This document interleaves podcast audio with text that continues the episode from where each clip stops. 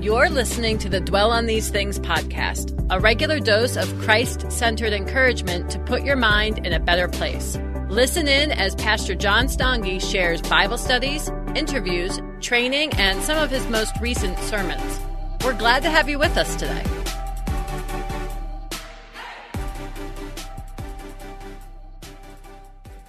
This morning we're talking about a, uh, a, a, rather interesting topic as we finish out our study of the book of Ephesians. And I'll mention this as we just kind of think of the, a summary of what we've been looking at as we've been looking at the book of Ephesians.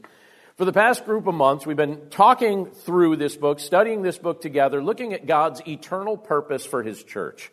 And seeing things from a very theological standpoint, seeing things from God's standpoint in the, in the early chapters of the book, and then also seeing how the Lord wants us to respond to the variety of things that He's made clear to us as we looked at the second half of the book.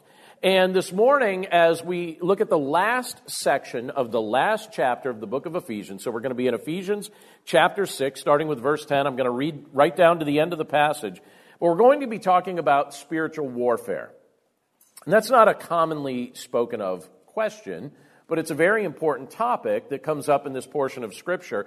And so the question we're going to be wrestling with today is this idea of what is spiritual war- warfare and are you engaged in it? So, what is spiritual warfare and are you engaged in it? So, if you would take your Bibles and turn with me to Ephesians 6, we're going to start at verse 10, and like I said, we're going to read right down to the end of the chapter. And this is what it states It says, Finally, be strong in the Lord and in the strength of his might.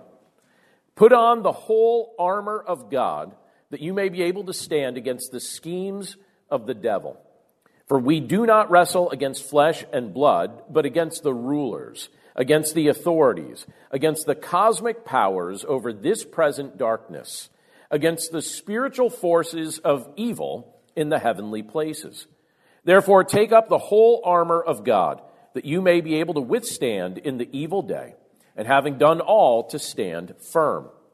Stand therefore, having fastened on the belt of truth, and having put on the breastplate of righteousness, and as shoes for your feet, having put on the readiness given by the gospel of peace. In all circumstances, take up the shield of faith, with which you can extinguish all the flaming darts of the evil one. And take, and take the helmet of salvation and the sword of the Spirit, which is the word of God praying at all times in the Spirit, with all prayer and supplication. To that end, keep alert with all perseverance, making supplication for all the saints, and also for me, that words may be given to me in opening my mouth boldly to proclaim the mystery of the gospel, for which I am an ambassador in chains, that I may declare it boldly as I ought to speak so that you also may know how I am and what I am doing, Tychicus, the beloved brother and faithful minister in the Lord, will tell you everything. I have sent him to you for this very purpose, that you may know how we are, and that he may encourage your hearts. Peace be to the brothers, and love with faith from God the Father and the Lord Jesus Christ. Grace be with all who love our Lord Jesus Christ with love incorruptible. Let's pray. Lord, thank you so much for your word and for the privilege that it is to be able to look at it together today. And Lord, as we look at this portion of Scripture, a, a portion of Scripture that discusses things taking place in the spirit realm, we pray, Lord, that you give us your understanding. We pray that you give us your guidance. We pray that we would be able to, to really wrestle with the content that we're being presented with here, and that you'd help us, Lord, to apply these things to our lives. We know, Lord, that that there are a variety of things spoken of here that we don't really think about all that often. And we pray, Lord, that by your grace that our eyes would be open to truth and that we would understand how your gospel intersects with these with this teaching that we're given here in this portion of your word. So Lord, thank you for the privilege to be able to look at it together today. We commit this time to your care and we pray this all in Jesus name. Amen. So let me give you a tiny bit of background here for just a second. There's a war taking place all around us that we typically cannot see and we frequently don't perceive. And this is the topic that Paul's addressing here in this portion of Scripture. And for many of us, if we're even aware of this battle, I think we prefer not to think about it because it feels either creepy or uncomfortable. And most people, I would think, live their lives probably just blissfully ignorant of the battle that's taking place, the very things that the Apostle Paul is addressing in this portion of Scripture. Now, the war that I'm speaking of is a spiritual war. That's what Paul's talking about here.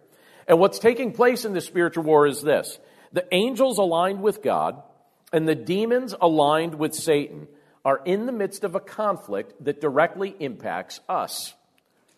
In fact, much of that conflict, it, it, concerns the lives of those living here on this earth because what Satan is doing is he's actively warring against God's people to prevent them from doing things like sharing the gospel, to prevent them from living in obedience to the Lord. Uh, he wants us to damage our testimonies. He wants us to damage our credibility. He wants us to become ineffective witnesses of the presence of Christ in our lives. These are things that Satan would love to see take place in your life and in my life. And I believe the Apostle Paul is trying to make us aware of these things in this portion of Scripture. Scripture also tells us, and we're going to get into this in just a little bit, but Satan is actively attempting to blind the eyes, the spiritual eyes of, of unbelievers. And what he, what he does is he wants them to live in ignorance to the grace of God. And he's perfectly fine with them living in ignorance to spiritual things while pursuing the treasures and the pleasures and the esteem of this world because he wants them to idolize earthly life. That's what he's trying to convince many, many people, in fact, to do. And he wants to promote confusion. He wants to promote perpetual ignorance of the purpose and the plans of God. Now, the Holy Spirit inspired the Apostle Paul to write down the counsel that we just read together in Ephesians 6. We're going to work our way through it a little bit, a little bit at a time. But the Holy Spirit wanted us to be able to develop an awareness of the spiritual battle that we're in the midst of. Because things are being revealed to us here that we typically don't think a lot about because we don't see them, or we don't usually see them, right? And maybe even sometimes if we have seen them, we didn't realize what we were even seeing. In this passage of Scripture, it also reminds us of the supreme power of God and how He has supernaturally equipped us to face the spiritual battles that we'll experience in this life.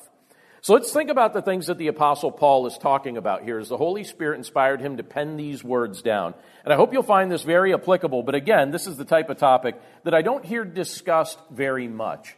And I think it's very interesting that the Apostle Paul chooses to end this letter with this kind of admonition. It's like a warning and an awareness but also reminding us how we very much are equipped by our Lord to stand up in the midst of it. So let's start where Paul starts in this portion of Scripture. Let's actually talk about who the devil is and what he does. Because Paul says here, let me reread verses 10 through 12 again. Paul says a few things about the devil and what the devil's up to, but he says, finally, be strong in the Lord and in the strength of his might. And then in verse 11, he says, put on the whole armor of God that you may be able to stand against the schemes of the devil. For we do not wrestle against flesh and blood, but against the rulers, against the authorities, against the cosmic powers over this present darkness, against the spiritual forces of evil in the heavenly places. Let's pause there for just a second and think about what the Apostle Paul is trying to convey here and what he's trying to reveal. So, the subject of the devil is a very confusing subject to many people because some people think that he's a myth. They just think he's a myth. They think he doesn't exist. Others tend to think of him with maybe too much credit because they'll, they'll think of him in ways almost like they're equating him with God. So they're treating him like he's God's equal. So who do you think he is? Now just think about that for just a second. Because scripture tells us that the devil or Satan is a created spirit being. Now, originally, he was an angel who was created with great beauty and great prominence. But in time, the sin of arrogance was found in him, and he fell from his esteemed position. And he also led one third of the angels to follow him and to reject God completely. Now, Satan isn't God's opposite. In fact, when you, when you think about it, God has no opposite. And what I mean by that is this God is all powerful, God is all knowing, and God is uh, he, he's omnipresent, right? Satan is none of those things. Satan's power is strong, but his power is not the strongest. Satan's knowledge is great, but his knowledge is limited. And Satan can only be in one place at one time, unlike God, who can be in all places at all time. So it would, it would be more accurate if you're trying to figure out like who Satan is the opposite of. It'd be more accurate to think of the archangel Michael as being the opposite of Satan, meaning that they're both powerful angels, but they're both created beings, and they have the limits that are imposed upon them as created beings. So Satan and Michael would be opposites. God has no opposite because God is all knowing, God is all powerful. Um, God can be all places at once, and nobody else can do that. Only God can do that. But what Satan likes to do is he likes to attempt to counterfeit the plans and the kingdom of God. He just wants to counterfeit the entire thing. So he attempts to make what, what, what he's doing uh, and what he's up to, he tries to make it look more appealing than what God is doing. And Satan likes to appeal to our sin nature. So he encourages us to think more about things like our earthly benefits than thinking about eternal matters. And I even think, like in a context of, of worship like this, you know, as we're, as we're gathered together, you know, sometimes one of the things, I'll just tell you one of the things that I pray for before a worship service like this begins. I, I pray that the Lord will give us clarity of mind, clarity of heart, and that He'll remove all the things that typically distract us from our mind so that we could focus on the Word of God and learn these things. Because I think that Satan, in his counterfeiting, loves to just distract us with things that aren't important, but they feel important in the moment. But he's just the he's just like supreme at distracting the people of God. And he wants us to think about short-term earthly benefits and not really spend a whole lot of time thinking about eternal matters. Now, Scripture teaches us that, that Satan is actively deceiving the nations of the world. That's what he's up to. He's actively deceiving the nations of the world right now. And he employs other fallen angels or demons to participate in that task with him. And much of this world lives under the deception of Satan, and they're absolutely clueless to this fact. They don't even realize it because most of the world, I don't think, even believes that he exists. And so they're clueless to the fact that Satan is actively deceiving them at present. And how about this? And just think about this. And this is kind of a creepy way, I think, in some ways, to look at what takes place during the course of, of human history, but I actually think it's 100% true. Many world leaders in our day and throughout history have been directly influenced by Satan as they've made decisions and as they've attempted to accumulate power and riches and influence in this world directly guided, directly influenced by Satan. In fact, I'm going to show you a portion of Scripture in just a little bit that demonstrates that very thing. Now, I, I, don't have a slide to show you this one, but I mentioned this just a few moments ago, and I'll just tell you where the reference is if you want to look at it later. But in 2 Corinthians chapter 4, verse 4, that portion of Scripture tells us that Satan blinds the minds of unbelievers. So, why does he do that? Why does he blind the mind of unbelievers? Well, he's doing that in, a, in an attempt to prevent them from trusting in Jesus. He doesn't want them focused on Jesus. He wants them distracted with something else, right? He wants people to primarily have faith in themselves. In fact, I think that that's the primary God humanity worships. Humanity primarily worships itself.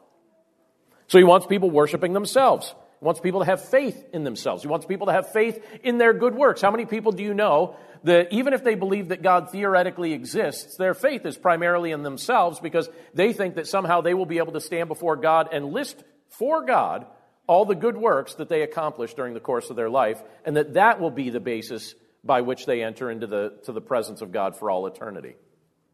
So, what does that mean? That means that most people have faith in themselves. For us as believers in Christ, we realize that when we stand before that throne, we're not going to be able to list a whole bunch of things that we did. The only thing we're going to be able to do is point to what Jesus did on our behalf. Our faith is in Jesus. We realize, Lord, Lord, I have nothing that I can offer you that deserves eternal life, that merits eternal life. The only thing I could point to is what Jesus did on my behalf. And because he did this on my behalf and my faith is in him, Scripture tells us that I'm assured of salvation and no condemnation in the presence of the Lord. But most people believe in themselves. Most people have faith in themselves or their good works or some other system of false doctrine. And so Satan and his demons attempt to keep people from embracing the truth of the gospel. Satan also makes a point to tempt those who believe in Christ to embrace false beliefs and to indulge in evil behavior. So he wants us to conform to the values of this world. So think about this as we're gathered here.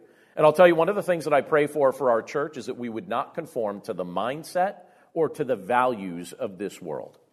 Don't buy into the hype and don't buy into the practices. Focus on what Scripture points us in the direction of. Live that way because Satan would love us to in, in, just embrace false beliefs and to indulge in evil behavior. He wants us to conform to the values of this world. He wants us to operate with, with selfish motives. He wants us to embrace all forms of immorality. We're also told in Scripture that Satan opposes and accuses believers with the goal of destroying their testimony or potentially destroying their confidence in Christ. So he, he loves to remind you of your low moments. He loves to remind you of the mistakes that you made years and years ago. Loves to keep you thinking about those things over and over and over again so that you forget all about the victory that Christ has secured on your behalf. So you forget all about the new life that you have in Jesus Christ and you stay focused on the very things that God isn't even holding against you in your account because it's already been forgiven. But Satan loves to accuse God's people. And he loves if we join him in that and then accuse ourselves. So many believers spend the course of their lives just living in self accusation over and over again, beating themselves up about things they've confessed and repented of before the Lord, and not walking in the forgiveness and in the, in the joy that Christ has given them because they, they're stuck in the past. And Satan's like, wonderful. You are perfectly ineffective. Stay depressed. Stay discouraged. Stay focused on your lowest moments don't think at all about the fact that you, have a, you are a new creation in Christ. Think about when you were an old creation. Just think about that. You know, think about all your mistakes. Think about all your errors. And Satan loves doing something else. I've seen him do this many times. Unfortunately, uh, he's far too successful at doing this, but he loves sowing seeds of division among people. He loves doing that loves sowing seeds of division among people. We frequently think, we, we buy into this all the time. We don't even realize we're buying into it, but we think that our battle is with each other or that other people are our enemies. Can I tell you that there's not a single person on this earth who is your enemy? Not a single person on this earth is your enemy.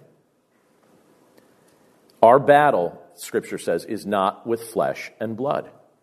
Our battle is not with flesh and blood. And so often we think that our battle is with you know, these people that, that believe different things that we believe, or the, these folks, sometimes I'll watch the news and I'll be like, how can anyone believe that? That is so destructive to our country.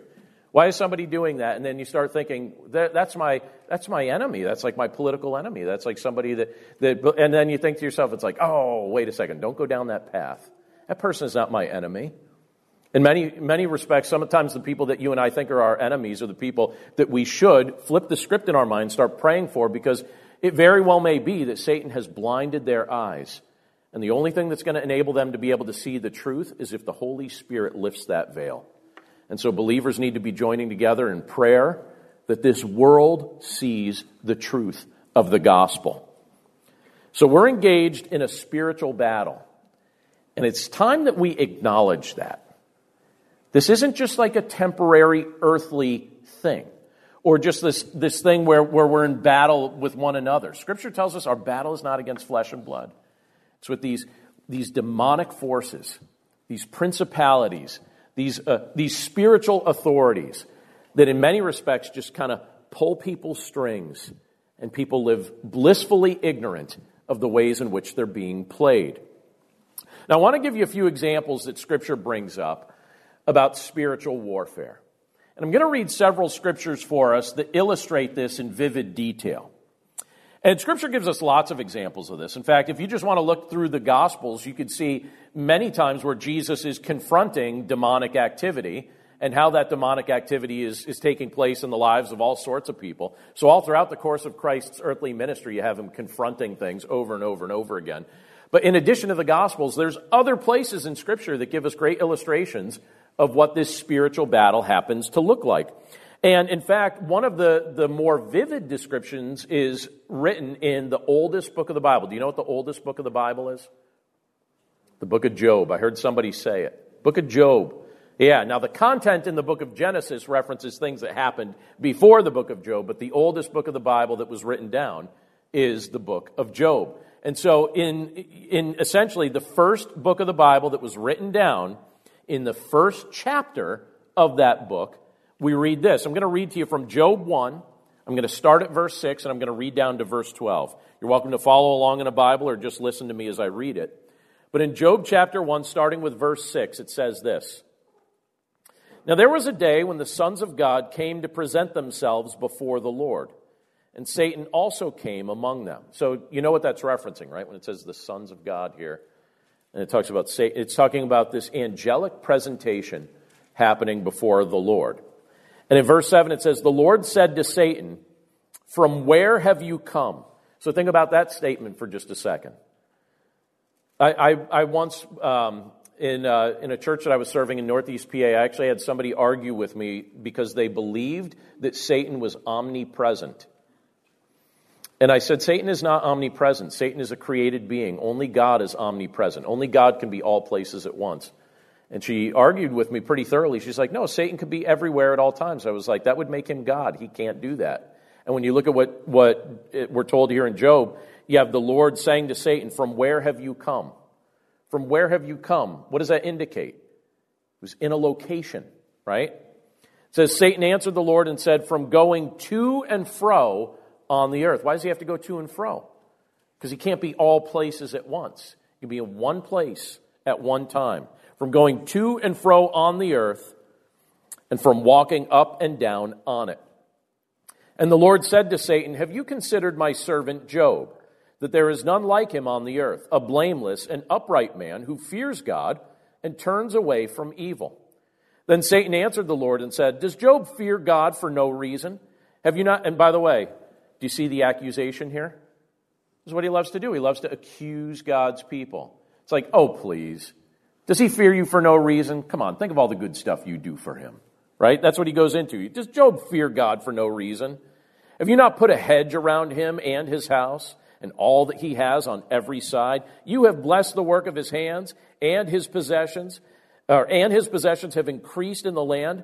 But stretch out your hand and touch all that he has, and he will curse you to your face. So again, you see another accusation, right? He'll curse you to your face. And the Lord said to Satan, Behold, all that he has is in your hand. Only against him do not stretch out your hand. So Satan went out from the presence of the Lord. And then the events of the book of Job transpire. And you can see the spiritual warfare that takes place all throughout the oldest book of the Bible. Another good example is Daniel. I love the book of Daniel like it so much that I decided to name one of my sons after the Daniel in this book, right? But in the book of Daniel, when you look at chapter 10, there's some very interesting things that are referenced in chapter 10 of Daniel's book. And I'll read it and I'm going to explain it as we go along, but it gives us a very interesting. Uh, uh, and I, there's something in here I really want you to notice. There's several somethings I want you to notice.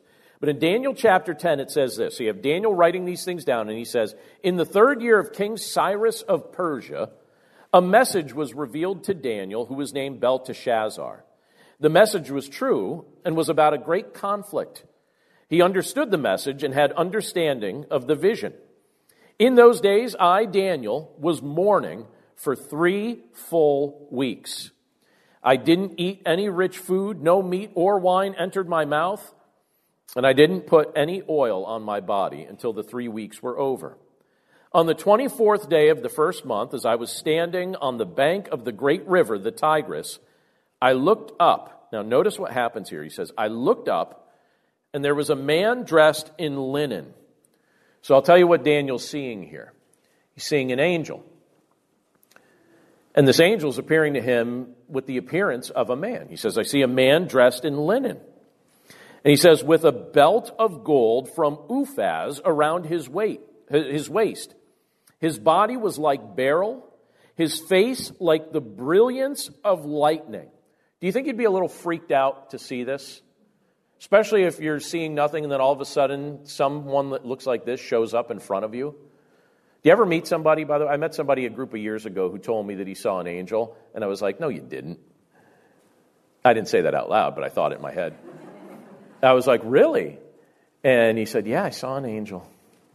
and basically treating this angel that he thought he saw as just adorable. Like this adorable angel. I'm like, okay, that's not what seems to happen when people actually see angels in Scripture. Because look at what happens to Daniel here. So he sees this angel, right? So he says his body was like beryl, his face like the brilliance of lightning. Daniel, by the way, I'll just let you know, he's freaked out thoroughly. He's freaked out. Says his eyes like flaming torches, his arms and feet like the gleam of polished bronze, and the sound of his words like the sound of a multitude. Can you imagine seeing someone with that kind of brilliance that can then speak in such a way that you feel like you're hearing a multitude of people speak? Do you think you'd be slightly freaked out? By the way, there's not a single thing wrong listed about Daniel in the book of Daniel.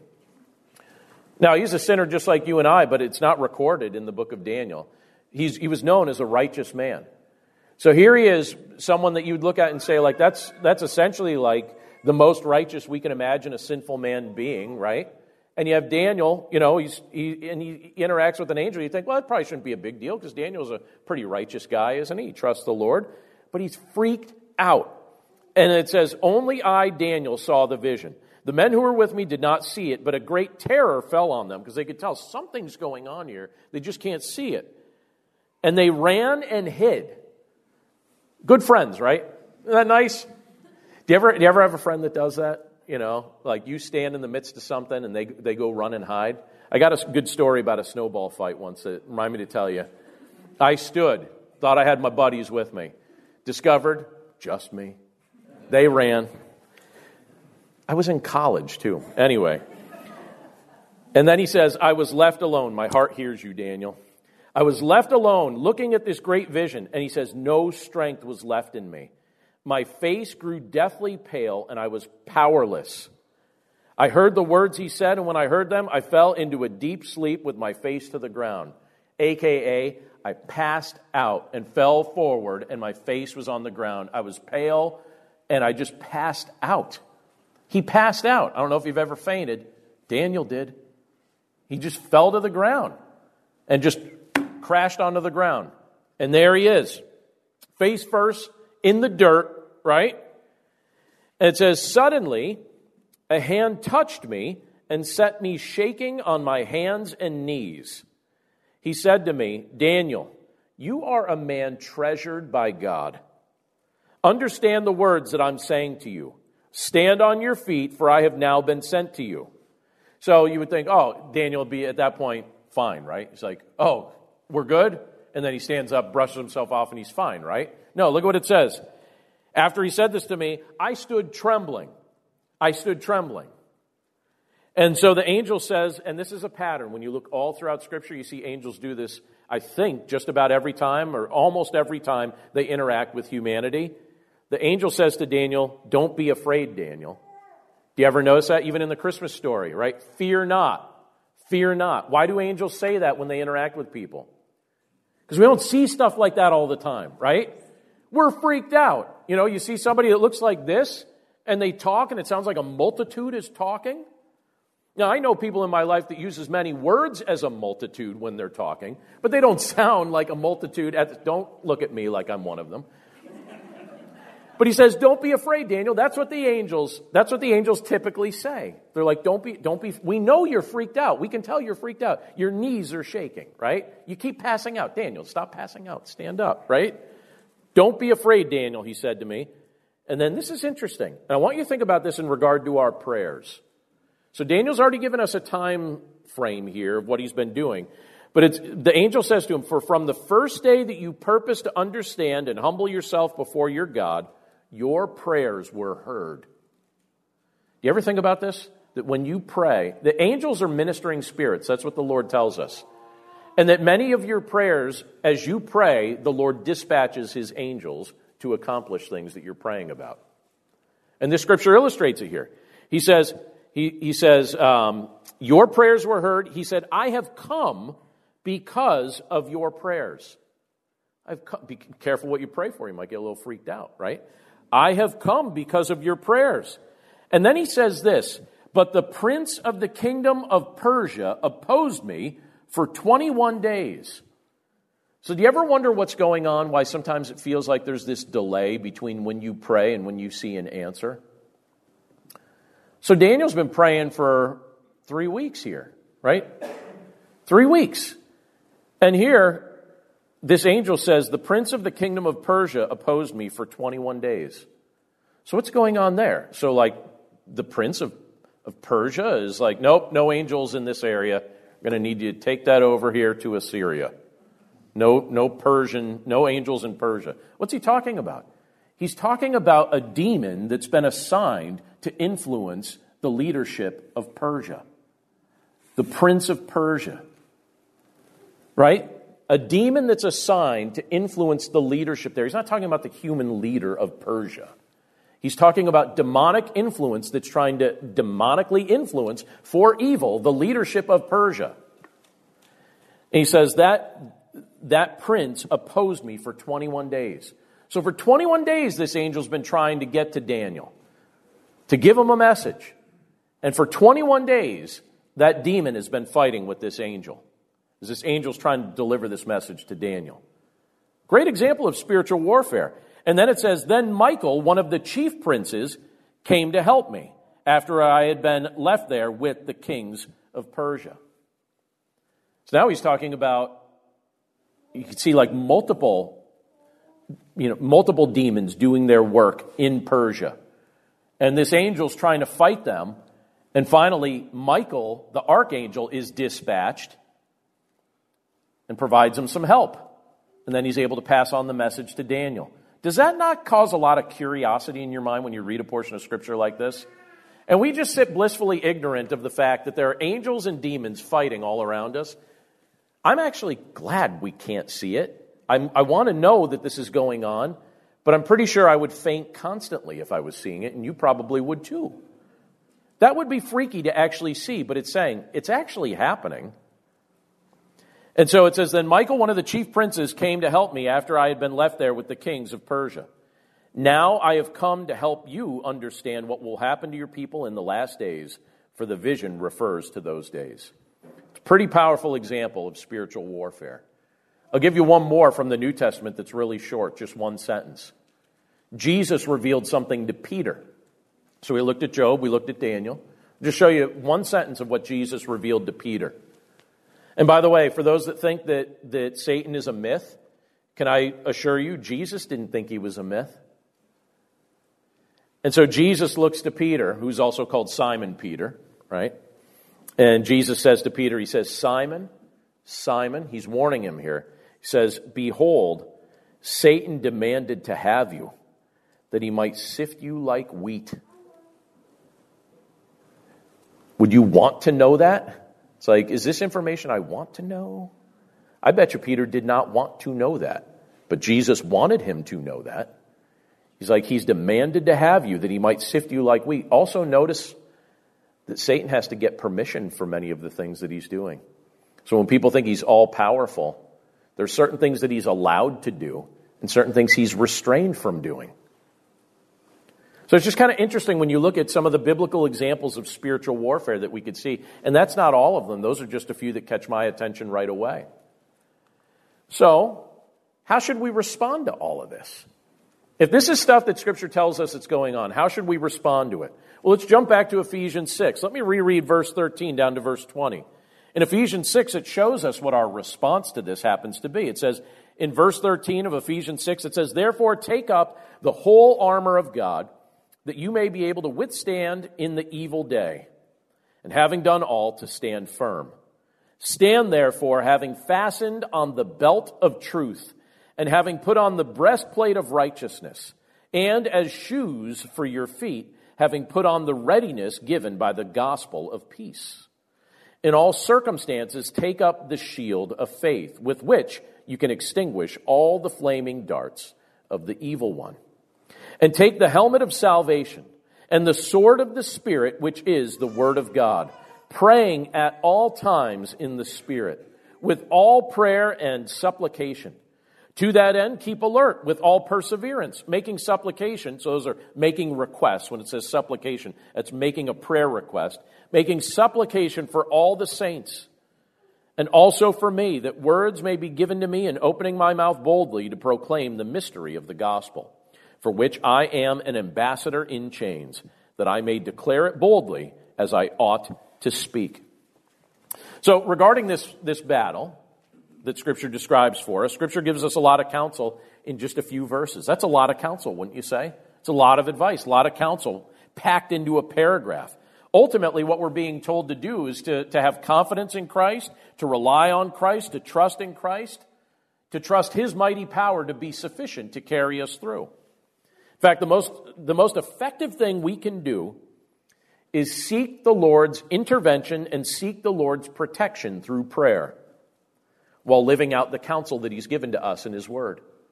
And I want you to think about some of the counsel that the Lord's given to us in His Word. We'll revisit what we just read from Ephesians 6, and, and I'll, I'll highlight one verse from Ephesians 6 real quick. Ephesians 6 11, what part of the counsel is what? Stand against the devil's schemes. Right? Stand against the scheming of the devil. Stand against that. How are you going to stand against that? with the strength that's supplied to you through Jesus Christ.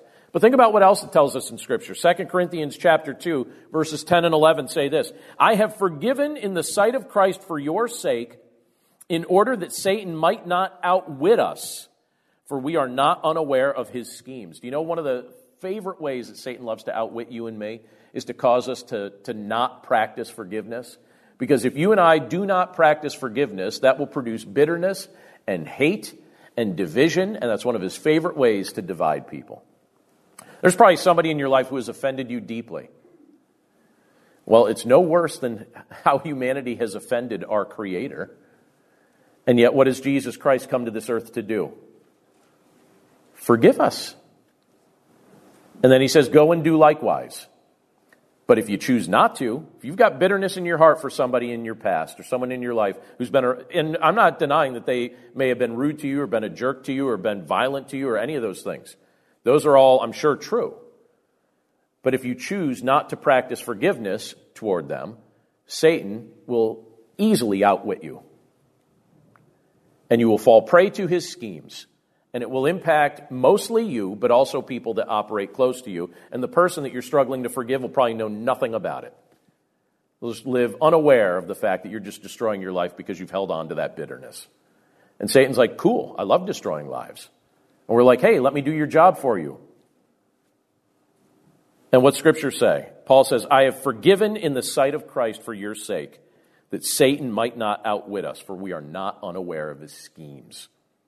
1 Corinthians 10:13 it says no temptation has seized you except what is common to man. And God is faithful. He will not let you be tempted beyond what you can bear. But when you are tempted, he will also provide a way out so that you could stand up under it. James 4 7 says this Submit yourselves then to God, resist the devil, and he will flee from you. He will flee from whom? From you.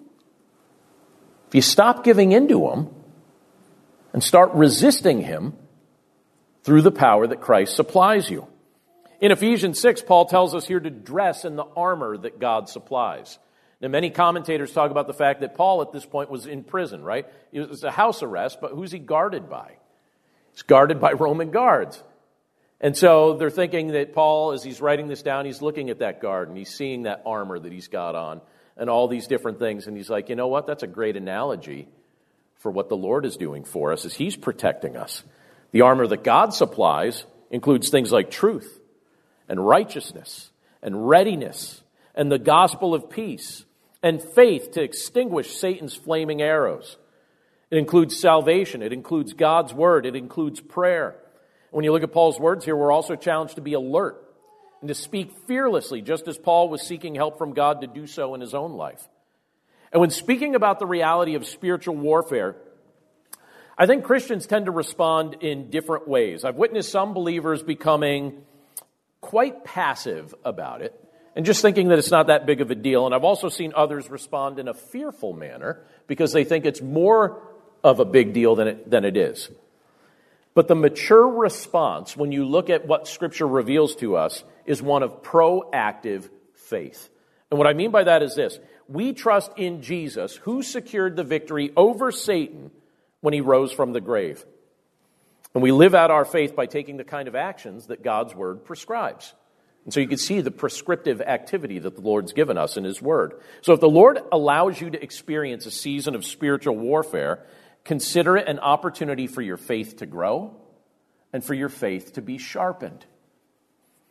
Now, I will confess to you that there have been several seasons in my own life where I've experienced spiritual warfare that to me was obvious. Especially when I look back at it, but even in the moment, it seemed it started to become kind of obvious to me. The first season that I can remember experiencing this was when I started to grow serious about my faith in Christ. And in many respects, that makes sense to me because you think if you've been living your life one way, living in blindness, and then all of a sudden you start taking your faith in Christ seriously, I imagine that that would probably get on the radar of spiritual forces that don't want to see that happen. And this, the second season was when I entered into pastoral ministry, which kind of surprised me. But I was shocked by the opposition. So I was 21 years old. Anyone here 21? Raise your hand real quick if you're 21. All right, a decent amount of people. Okay, raise your hand if you still wish you were 21.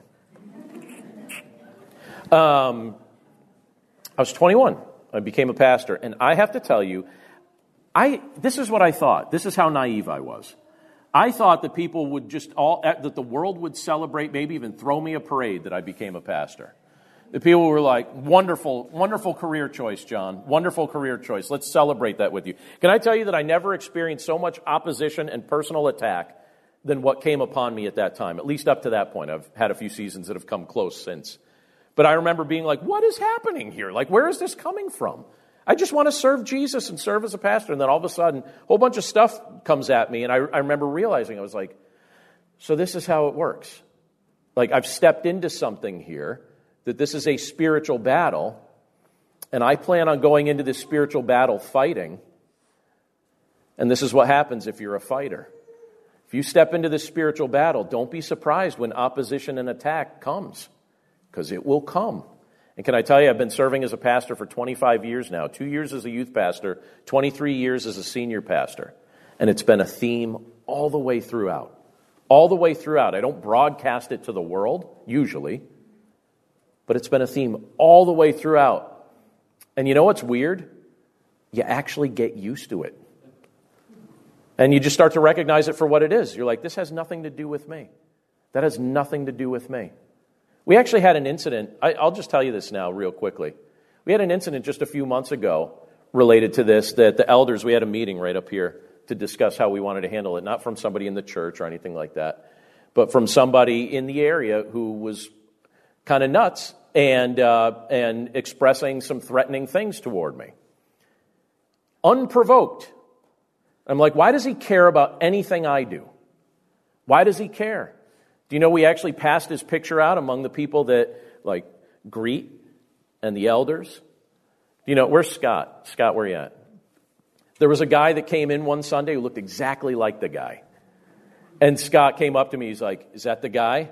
Isn't it nice to know you, we got elders that are just ready to pounce as, you know, like, you know, Scott's like this. Uh, not, he wasn't.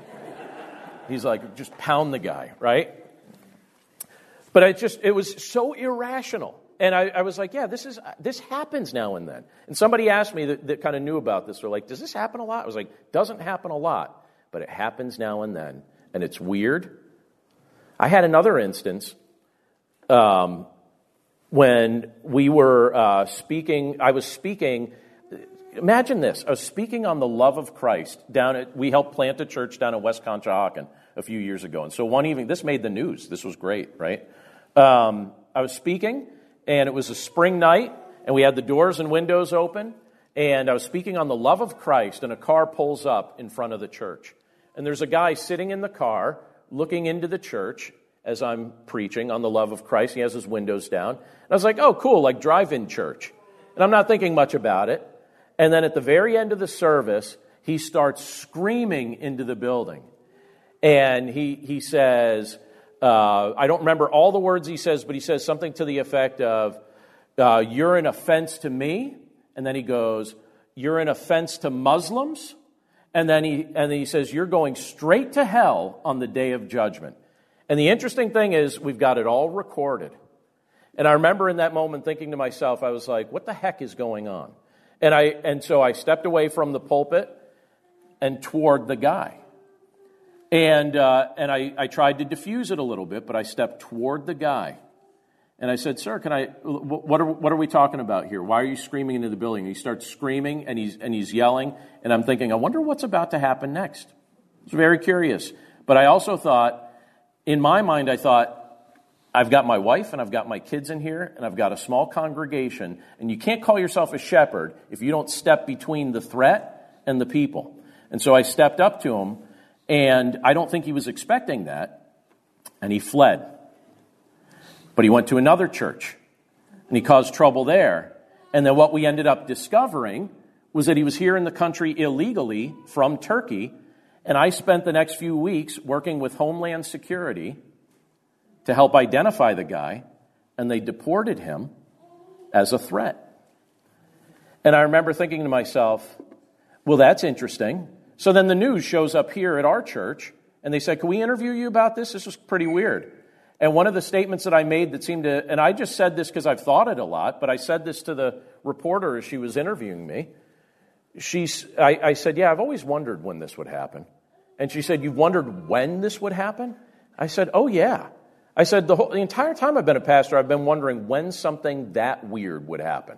So when it happened, I wasn't, I wasn't surprised by it. I just thought, oh, so today's the day. I wondered when it would happen. That was the day. And so they placed part of that on the local news. It was kind of interesting. But I thought to myself, my battle's not with that guy. In fact, I, Homeland Security gave me the guy's name, and so I pray for him with regularity because my battle's not with him. He's under spiritual blindness. He, have, he has no idea what he's doing or what he's even talking about. So regularly, I keep his name in my phone so I remember to pray for the guy. Because he doesn't know. And there are lots of people in the world who don't know.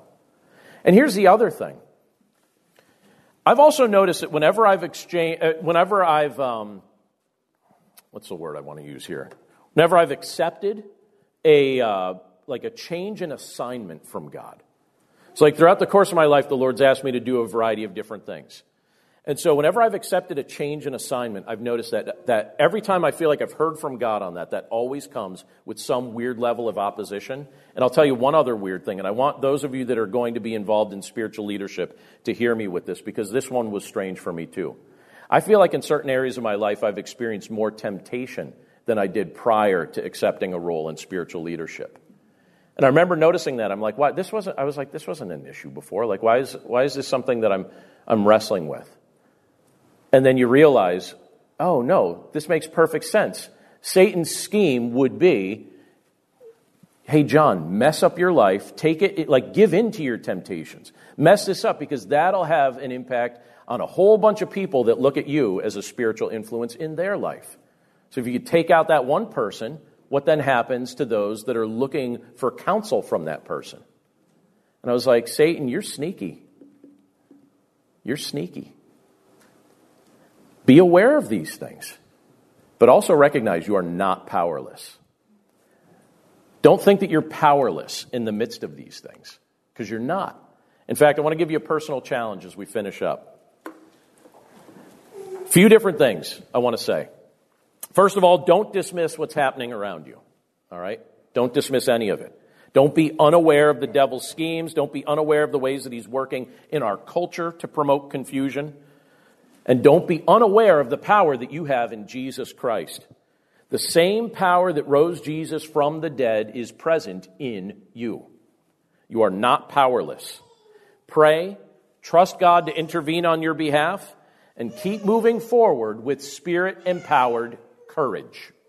Second, submit your thought life to the Holy Spirit. Feed your mind the truth of God's Word. Surround yourself with people who will speak the gospel into your life and love you enough to hold you accountable. I think that way you will be less likely to give the devil a foothold in your mind and a foothold in your life.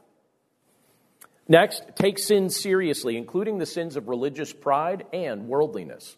And you would think that they would be on different ends of the spectrum, but it's really just two versions of the same thing. Call them out when you notice them in your life. Come before the Lord with prayers of repentance. And then develop a plan to learn God's Word. Be very intentional about that in your life. If you learn it, your faith will grow and your life will change for the better.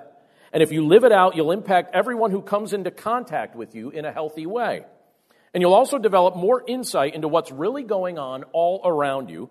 And I think you'll find yourself less likely to be deceived by the false promises of wickedness. Through Christ, we have the power to stand strong. That's what Scripture is revealing to us. So stay alert, walk by faith, and live in the power of Christ. And let me encourage you with one quick quote. And this is where we'll finish this morning. This is from a man named Wesley Duewel. And if you've never read any of Wesley Duewel's books, I'd encourage you to check some of them out. But this is in his book, Touch the World Through Prayer. And he makes this quick statement, and this is where I want to finish this morning. He says, As a child of God, you have full authority to contact God, the sovereign of the universe, whenever you desire. He is always enthroned in heaven, and yet through prayer, you have as much access to his presence as any angel or archangel. Not a fascinating thought? Let's do that now. Let's pray. Lord, thank you so much for your word and for the privilege that it is to be able to look at it together and to think about the things that you're revealing to us in it. Lord, we ask for your wisdom. We ask for your guidance. We ask for your protection. When we look at your word, your word makes it abundantly clear to us that there is a spiritual battle taking place all around us. And Lord, I know that there are times in my life I've just been completely ignorant of that. I know that there are times in my life that I have struggled to forgive people, and as a result, that developed bitterness in my heart and hatred in my heart and left me wide open for Satan to take a foothold in my mind and in my life. And I'm imagining that the Apostle Paul recognized that at times in his own life, and so you taught him to, to forgive as he was forgiven. So, Lord, help us to forgive as we've been forgiven. Lord, help us to commit your word to our memory. Help us to rely on you for strength. Lord, help us to resist evil. And we're grateful for the promise that you've given us in your word that if we resist the evil one, that he will flee. So, Lord, we're grateful for your power. We're grateful for your presence with us. And we're grateful for your love. We know, Lord, that, that you are good to us in ways that, that we don't even realize. And, and sometimes, Lord, there are spiritual battles taking place all around us, ways that you are answering our prayers that, that we don't understand why there's a delay, and ways in which you're protecting us that we don't even realize we're being protected. We're just walking down the street, not even knowing that there's a spiritual battle going on where you're accomplishing on our behalf all that needs to be accomplished. And Lord, I think it's going to be amazing someday when that's all revealed to us. But in the meantime, we walk by faith right now. We ask you for your power. We ask you for your guidance. We ask you for your strength. And we pray that we would not be unaware of the spiritual warfare that's being experienced or taking place in this world, but that we would be aware of it, and yet we would rely on the power and, and the tools and the ability and the armor that you've given to us through your Son, Jesus Christ. So, Father, thank you for these things. Thank you for your presence with us. And thank you for the ways in which a portion of Scripture like this can both make us aware, but also feed our minds brave and courageous thoughts. Because we realize that the closer we are to you, the more we're basically saying, I'm going to choose to engage in this war. And so, Lord, as we engage in that, we pray that we would do so in such a way that you receive the glory and that we learn to rely on your strength. Lord, we're grateful for the fact that even the Apostle Paul, as he wrote these things down while he was being confined in a home prison, was still engaged in the war. And he boldly proclaimed your gospel as you gave him the opportunity to do so. And in this context, it was with a pen. So, Lord, we pray that we would continue to do so as you give us opportunity. And we thank you for the examples that others have given us of what that looks like. We love you, Lord. We thank you for all of these things, and we commit ourselves to you now and pray this all in Jesus' name. Amen. Feeling stressed? Let's take better care of you. I'm Bonnie Gray, the host of Breathe, the Stress Less podcast. Subscribe at lifeaudio.com.